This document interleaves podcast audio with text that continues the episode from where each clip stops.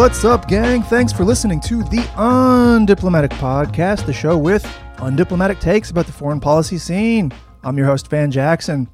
So what we've got for you today is a short fifteen-minute episode. Basically, I sat down with this new organization, Security in Context, and uh, it's a transnational network of, of scholars and policy experts who are committed basically to anti-militarism. They're trying to rectify this uh, pattern, this trend of like, we feel more insecure than ever, most of us, and yet we spend more time and attention on this thing called national security than we ever have outside of like major war. So we got to disrupt that, right? We've got to shift to a more durable security. Well, how do you do that? Well, you're going to need critical scholarship. You're going to need policy competence, and you're going to need a lot of commitment. And so that's what this is, right? This very much my bag. What you'll discover through the episode is that we talk about my, my background a bit, but you discover basically that Uh, I am joining Security in Context as a senior research scholar and co-director of their project on multipolarity, Great-Power Competition in the Global South. All shit that I talk about and do research on. Great fit. Not quitting my day job. Still in New Zealand. Still teaching at Victoria University. Everything's the same. Just one more commitment, but it's a commitment that's worth making and worth doing. And by listening to this, you'll get a vibe uh, of the show, of the podcast, the direction it's going, and also my my research and what, what it is I'm about and trying to do. So uh, hopefully you enjoy this. Oh, one quick thing too. We're done with Buy Me a Coffee to support the show. If you want to support us, uh, subscribe, do a paid subscription to our newsletter. It's just undiplomatic dot com, un-diplomatic dot com. You'll, you'll be bankrolling the show for a mere five bucks a month. But you'll also be getting the newsletter, insider information, access. Uh, you'll be able to lead chat functions uh, in the community online, special episodes for the podcast, but also just general love and support for the show. So please consider that. Just five bucks a month. All right, peace.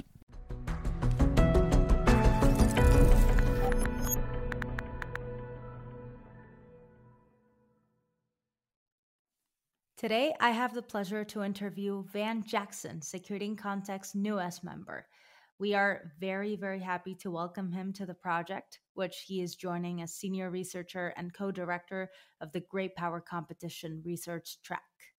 Van Jackson is an American political scientist and media pundit specializing in Asian security and the politics of U S foreign policy.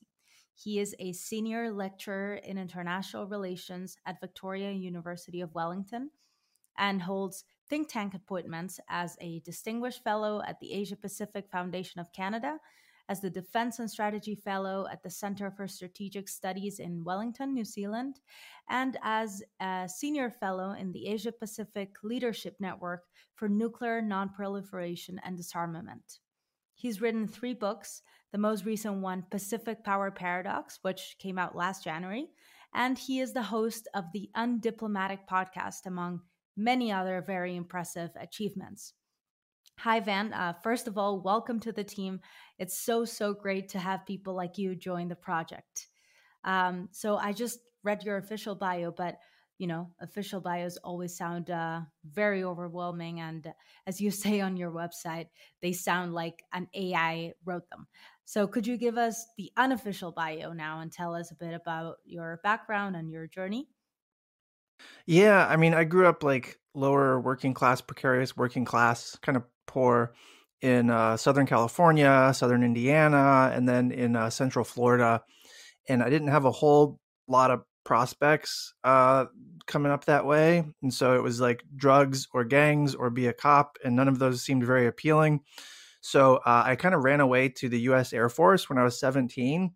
And I told the recruiter I wanted to be James Bond. And he, of course, laughed at me. And I didn't know what that even meant anyway. Um, and so he, I, I took a series of like tests, and eventually they slotted me into um, intelligence, and I became a, a Korean linguist. And the the whole time I was in the military, this is like two thousand to two thousand six. This is, of course, the era of like the war on terror. So when September eleventh happens and the attacks happen, it, it leads to this massive expansion of the national security state.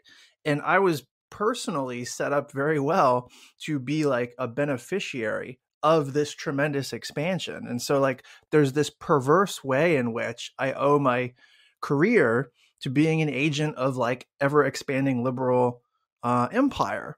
And, and the military was really good for me in some ways, you know, uh, personal discipline, thinking strategically, uh, in weird ways, like learning how to suffer, if that makes sense. But also it, it introduced me to how national security works, how the national security state does its thing, what kind of ideas power it. Um, and then uh, I worked in the Pentagon during the Obama era as a civilian policy official doing defense strategy stuff. And at this point, I'm like a true believer in not just liberal internationalism, but like liberal primacy, you know, like uh, m- making apologies for basically military primacy, military superiority, and perpetuating this kind of unbalanced status quo. And then uh, I'm getting my PhD at night, basically. And I become kind of like enamored and obsessed with the think tank world as part of all this. And it was that experience of like, okay, the interesting stuff in national security is happening in the think tank space. So once I finished my PhD, I left the bureaucracy and went uh, to one of the prominent security think tanks in, in D C. And I started doing that kind of like think tank intellectual, defense intellectual work. But I was like pretty grossed out by the sort of like soft corruption of it all, and the way, the narrow ways in which you could only, you could make ad- arguments and make advice, and like the sources of the funding were really dodgy. Uh, it's like defense contractors primarily. Uh, I I was grossed out by it all, and so. Uh, I tried to get away, and I was interested in teaching and being a proper academic, and I had a PhD, so I went on the academic market. And this is all coinciding with like the Bernie Sanders campaign, which was really resonating with me. My friends were recruiting me to work on the Hillary Clinton campaign, and like I wasn't, I wasn't feeling it, you know. And I was kind of at a crossroads there. And then Trump ended up winning, and I was like, oh Jesus. And it was literally in those weeks after Trump won, but he wasn't yet president, like that interregnum. That's when I got this job offer to teach in New Zealand. And it's like, okay, I, I have a, a parachute here in a sense, like an escape hatch, and I can do normal international relations and be a scholar and get out of this whole like kind of, I've said the word gross many times, but like that's just the vibe of the, the D C think tank space. And so that was what I did. And um, I started critiquing Trump like everybody. And then I started noticing that my critiques of Trump were really indictments of the larger like establishment liberal primacy machine. And that made me uh, kind of have a reckoning in the Trump years. And by twenty twenty, I emerge. Um, I mean, I had a political evolution leftward as a result of all this, but it's really like, well, where the hell does Trump come from? How is he possible? Right. Um, and that led to like adjusting my, my own research and the way I do policy advice, and shifting from a defense intellectual to like a, a public intellectual, if you will. Um, so that's, that's the journey. That's where I ended up, how I ended up here, I guess. Super interesting. Uh, and so why did you decide to join Security in Context? So um, there's a, a boring answer to that that is like, well, I uh, had intersections with Omar Dahi, the project director, but the on the About Us page for Security in Context, there's this intro video, which is really good video, actually. And the the content of it was like singing the song of my soul. I mean, the puzzle that you guys present in that video is what my obsession is, right? We're spending more money and more resources than ever on this thing we call national security. And yet not only does the world feel perpetually insecure, it feels like insecurity is getting worse for most of us. And so, you know, to put it differently, I guess, our investment in security seems to be inversely correlated to the outcome of security. And so we as a species are doing something wrong here. We're doing security wrong. Well, why is that? Well, it starts with critiques of the status quo, but at a certain point, that has to also include alternative ways of thinking and being in the world, um, alternative ways of steering policy, right? So we need new theories of security. And so security in context is this kind of unicorn to me, like this unique organization that can do not just critique, but rescue, right? Critique and rescue. It's like, here's the price we pay for endless war, balance of power games, dollar supremacy, ignoring gender inequality, right? Here's the dark side of the going concern, but here's a better way. And that mission, getting us to a more durable security, that's worth my limited time as a human being on this planet.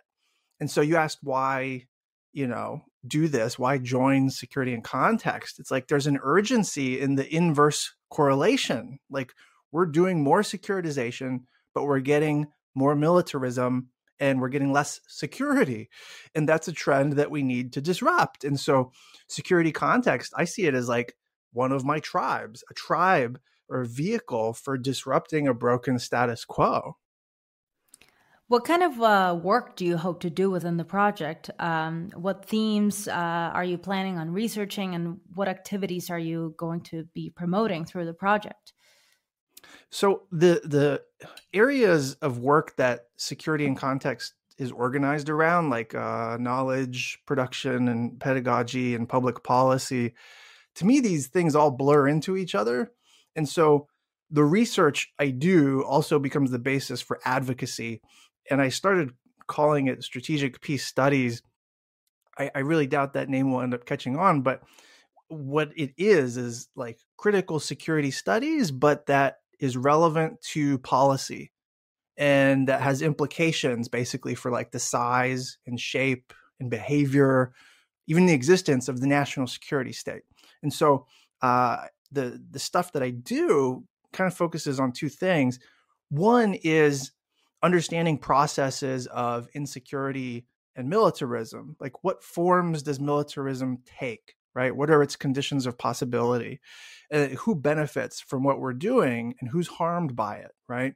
What price do democratic societies, plural, pay to do a foreign policy that tries to perpetuate American primacy? And then the, the second aspect of um, the strategic peace studies, if you will, is about making claims or producing knowledge in an idiom of security policy, like something that's intelligible to people with their hands on the levers of power. So directly advising about how to do statecraft in a manner that centers workers, that's conscientious about how it affects existing relationships between oppressors and the oppressed, you know? Um, so Security in Context is a great home for this like strategic peace studies thing that I'm, I'm noodling on in my head. And in our current moment, the primary driver of the national security state and, and global insecurity is geopolitical rivalry, right? It's the China-obsessed great-power competition paradigm that we're now hanging all structures of deep insecurity on, right? It's the China is like the new rationale for perpetuating hypocrisy and insecurity. And so uh, I'm going to be bringing my work uh, on thinking more clearly about China and geopolitics to this great project that Security in Context already has, Multipolarity, Great-Power Competition, and the Global South. And so that's kind of where I'm like more most directly plugging in, I think. A lot of stuff um, coming up, it seems. Um, yeah. So as someone who has spent a lot of time at think tanks, as you were mentioning before, how do you see the role of think tanks in producing knowledge and shaping security policies? And also, how do you think uh, about an organization like Security in Context compared to these uh, global think tanks and, and the global think, think tank landscape? Yeah, think tanks are interesting because in practice, they tend to be um, social sites for people who control the levers of power, uh, especially in the U S. Uh, but formally, they're in the business of knowledge production, right? The problem is that they produce knowledge that justifies imbalances of power in society, right? To the extent that they engage with the public, it's in this manufacturing consent sort of way where they trade on their legitimacy as experts to sell the public on what governments and funders want to do, which is like very perverted, or it's like an inversion of what they're supposed to be. Um, and they're not all like this, but especially in D C, that's what most of them are. And so the think tanks that are best resourced are also the most corrupt, in the sense that they they act as if their job is to provide advice to princes instead of doing public education. And so in all my experience at think tanks uh, in the U S, we always had a really like haughty, dismissive attitude toward the public. And so there are think tanks, especially outside the U S, that are like thin on resources, but they have a much purer sense of what the think tank is supposed to be doing. And so I see Security in Context as doing battle, uh, if you will, with the ruling class think tanks, and building coalitions with the think tanks that are earnestly interested in building a more durable security. One of the challenges is like, well, how do you play an insider's game and an outsider's game? How do you advise policymakers about making better choices? And that really starts with building relationships um, with corridors of power, kind of. But doing that while taking like a publicly antagonistic pose toward power, right? Which is what you def- default into when you're like standing on the side of the people. So how do you do advice to princes at the same time that you do consciousness raising and Overton window work? Um, I don't, I don't have an answer necessarily. It's a tricky thing, but like that's worth trying to navigate. And I think Security Context is well positioned to to do that. Yeah. And I think, I mean, you don't have to provide the answers. We're here to ask questions too. I mean, right. If, um, if we knew what we were doing, it wouldn't be called research. I think Einstein said that. There you go. Here we have Einstein. Well, uh, Van Jackson, thank you so much for joining me today. I'm sure your participation will bring great things to the project. So uh, thanks for, for joining the team. Yeah, thanks for having me. This is going to be an exciting era.